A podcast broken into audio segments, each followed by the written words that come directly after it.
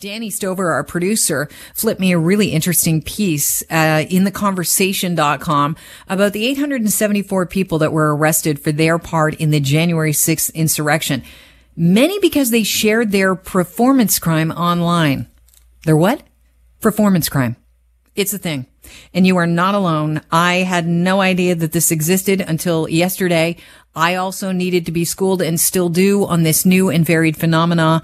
And here to talk about it, Dr. Sandra Jeppesen, who is a professor of media, film, and communications at Lakehead University. Welcome to the show. Good morning. Thanks, Kelly, for having me. Well, thanks for joining us. First of all, I, I, I, think it's kind of explanatory performance crime, but let's, uh, you know, when you break down both the, the words and put them together, it's, it's fairly obvious what it is, but maybe you could school us in, uh, the exact meaning. Yeah, so uh, you've got it exactly right there, Kelly. So uh, it does take a crime being committed, so something illegal is being done. Um, and but the performance part is um, that it's being filmed or it's being photographed or somehow documented. And then the other piece of that that might not be as obvious is that there has to be an audience.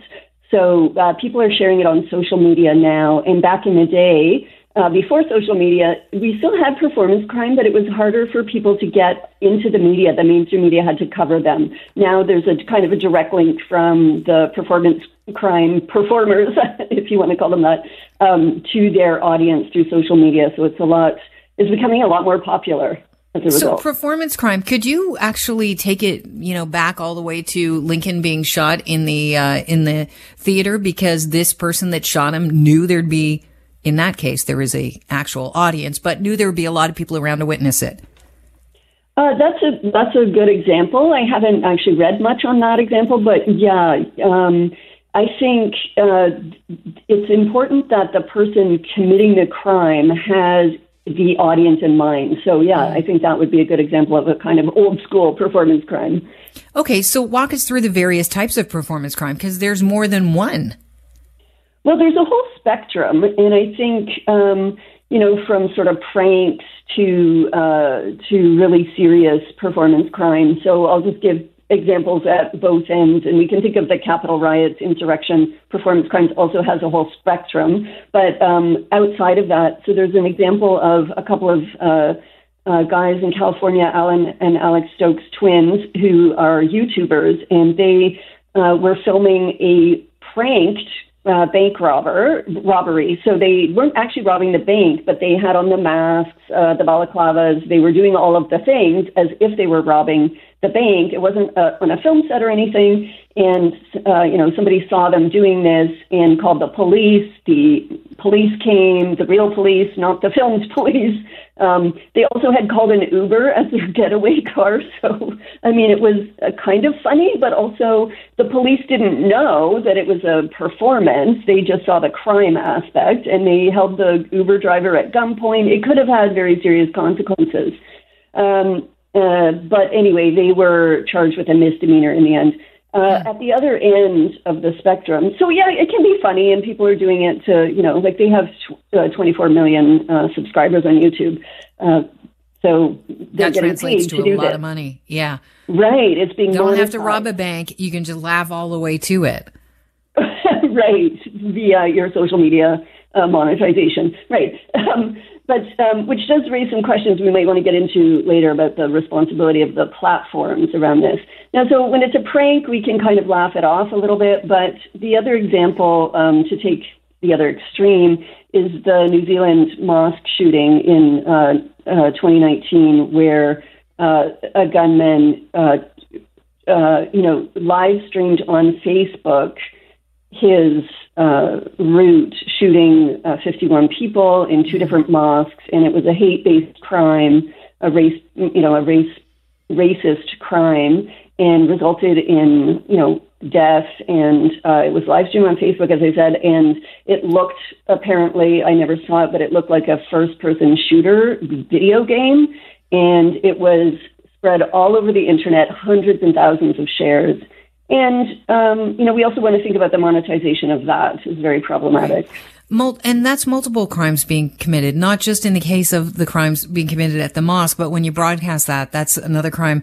You know, when you're Right. subjecting people to it, it's it's uh, it's really uh, a horrific thing when you think about the reach that these performance crimes have, depending on what kind of crimes being committed. So, how much responsibility do, do social media platforms bear when it comes to broadcasting this? Well, so in the case of the New Zealand mosque, so we're going a bit off from the Capitol riots here, but I think it's interesting. Um, Well, I think the Capitol riots can be included. I mean, it, it was Oh, an yeah. insurrection. yeah, yeah. So And, copycats and- can occur because they've seen Right. other people get attention. Yeah, yeah. So in the sense, in the, in the case of the New Zealand shooting, um, a lot of the the big tech kind of got together and tried to form a counterterrorism organization, and I think um, they were able to share uh, some of the tags in a subsequent shooting and reduce the uh, the sharing of that event. Um, I think that raises another question, like who's who's who are they accountable to in a sense, right? So if they're taking that on to do that themselves, it's not under any kind of democratic governance. So um, where who's regulating it and who who's being held accountable to whom is is a really important question there. And I think I'm going to pick up on a term that your previous uh, guest used, which is oligopoly. Like that's what we have with social media platforms, right? There are two or three dominant platforms and they seem to almost be outside of regulation at this point. And so to bring it back to, to the January 6th, so what happened there was that we saw, as you mentioned, a lot of people um, breaking windows, fighting with police, uh, you know, scaling walls, being in places they shouldn't have been, stealing things, and this was all highly documented. Some people have called it the, um, you know, the highest uh, documented crime in history. Um, mass performance crime is what I call it. And um, what we found in our deep dive into that data, um, the social media data, was that um, it seemed that the people who were doing the most intensive political actions, what we call the political performance crimes, they were the ones least likely actually to film themselves and post to social media. Because they knew what they were doing. It was the They- ones that were Right. inti- they were performing the crime. They hadn't premeditated it, possibly. You know, they might have had a loose idea, but they became a performance crime when they decided to post it to get attention.